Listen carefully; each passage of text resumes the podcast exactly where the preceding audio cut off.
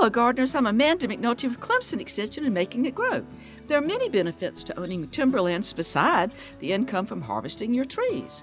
Some families enjoy hunting, while others gain income by leasing hunting rights to people. Wildlife ecology goes along with hunting in some cases when owners plant cover crops for food and conduct prescribed burns. For many, it's the joy of hearing the wind as it sings in tall pines and the voices and glimpses of birds and wildlife. All reasons to enjoy and protect your family's woodlands, which are enjoyed just as much by women as by men. Traditionally, men make more management decisions concerning these properties, and yet, according to the Census Bureau, 80% of men die before their wives. We have a Making It Grow Extra podcast with Clemson's Janet Steele about a program, Women Owning Woodlands, to help females new to forest management gain knowledge. Funded by South Carolina Farm Bureau and Farm Bureau Insurance.